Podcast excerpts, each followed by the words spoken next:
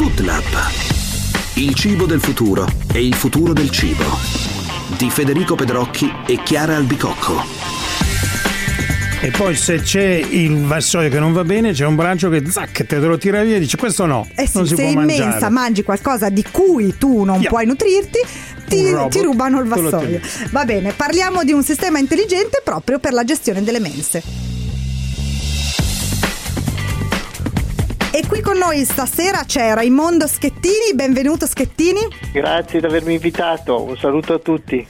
Allora, lei è docente, si occupa di computer vision o anche fotografia digitale, ma adesso entreremo veramente nel dettaglio, all'Università Milano Bicocca e state facendo un lavoro per intanto riconoscimento dei cibi e adesso ci racconta e poi un sistema intelligente che riconosce, un po' Federico ci scherzava, però che il contenuto di un vassoio che si prende in mensa. Eh, esatto, allora, questo è un progetto che è da poco terminato, che era supportato dalla Regione Lombardia e che ci vedeva partner della Fondazione Gualtiero Marchesi. Cioè noi siamo esperti di eh, visione artificiale, cioè noi facciamo software che riconoscono I cibi. eh, i cibi anche. Quindi, Cotti diciamo, anche. Ecco, eh, voi avete fatto delle sperimentazioni, ovviamente, siete andati nelle mense universitarie. Ci spieghi un po' che cosa avete fatto? Allora, innanzitutto va detto che eh, c'è molta attenzione, non solamente in Italia ormai, a, a sistemi che sono in grado di acquisire un'immagine di un piatto, di un vassoio, di un, eh, del cibo in generale e costruire per l'utente un diario alimentare che vuol dire quello che una persona ha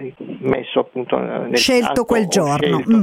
Diciamo, questo l'applicazione banale, questo progetto non lo chiamavamo all'inizio lo chiamavano telepast, no? Telepast. Magari- Va bene, è divertente. Beh, però eh, si capisce perfettamente, funziona un po' così, cioè si passava sotto una sorta di sensore che leggeva che cosa c'era nel- nei piatti. La parte più diciamo, innovativa nostra è stato quello che quello che leggeva nei piatti veniva fatto tramite diciamo, una, un- una ripresa normale con una webcam, una macchina fotografica. Il vassoio veniva associato univocamente alla persona che poggiava il telefonino sul vassoio e dove su cui veniva generato automaticamente un codice, un QR code che veniva sempre Ah. riconosciuto automaticamente. Quindi il vassoio è assegnato a una persona Alla singola di persona. fatto nel momento in cui Esatto, passa. E quindi in, questo- in quel momento lì noi sappiamo che cosa la persona ha messo eh, nel vassoio, quindi se mangia, se ha preso il pane, se ha preso la frutta, se ha preso le patate, se ha preso la pasta.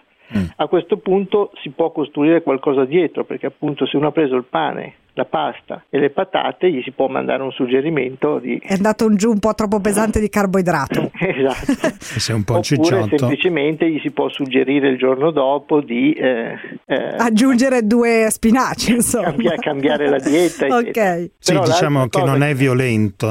Eh, No, no, no, Non, è, non è ancora violento. Però in alcuni casi, se per esempio c'è di mezzo un'allergia e uno non si è accorto, eh, allora bisogna suonare il campanello. Beh, quello sì, eh, nel senso che quello è uno dei possibili usi di queste, di queste tecnologie, quello di ad esempio avvisare di allergeni o di intolle- possibili intolleranze. Quindi, in questo momento il progetto l'abbiamo fatto in ambito mensa, quindi dove il menù è in qualche modo noto a priori, si sa cosa ci può essere dentro. Ma ad esempio, se eh, il mio vassoio, appunto, io vengo riconosciuta, sono Chiara, vengo riconosciuta e mettiamo eh, di avere un'allergia ai latticini, ecco, in quel momento, se il sistema appunto è tarato ed intelligente, pu- mi si può segnalare il fatto che ad esempio la pasta contiene la panna. Ad esempio, è Sì, così beh, un po' la finalità? Eh, sicu- sic- allora, quella è una dei possibili usi, una possibile finalità. In questo caso qui, diciamo, l'uso è